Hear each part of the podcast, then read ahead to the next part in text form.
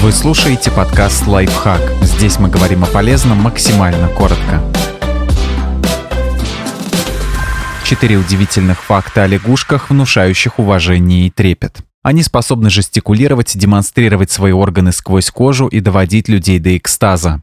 Ателоп цитека умеет общаться жестами. Антилоп буквально показывает жестами конкурентам, что он с ними сделает, если они не уберутся с его земли. Возможно, что способность лягушки к жестам – эволюционный механизм, который снижает внутривидовую агрессию. Куда лучше просто запугать оппонента, чем сражаться с ним, так оба останутся живы и сохранят свои границы.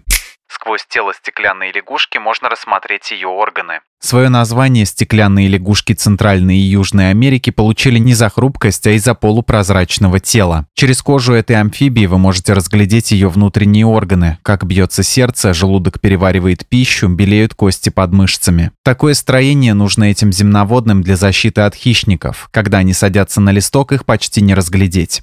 Двухцветная филомедуза выделяет галлюциногены.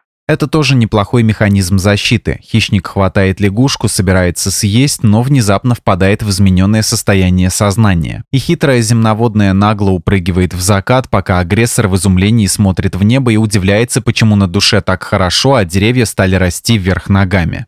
Самец ринодермы Дарвина выращивает головастика в своем горле. Обычно орган под названием голосовой мешок, прицепленный к горлу лягушки, используется для усиления кваканья, но некоторые виды земноводных находят ему более оригинальное применение. Например, самцы ринодермы Дарвина – амфибии, обитающие на склонах Анд на юге Чили и в Аргентине. После оплодотворения подруги они ждут, когда та отложит яйца и проглатывают их. Икра попадает в голосовой мешок счастливого папаши и срастается с кровеносными сосудами, питаясь от его тела.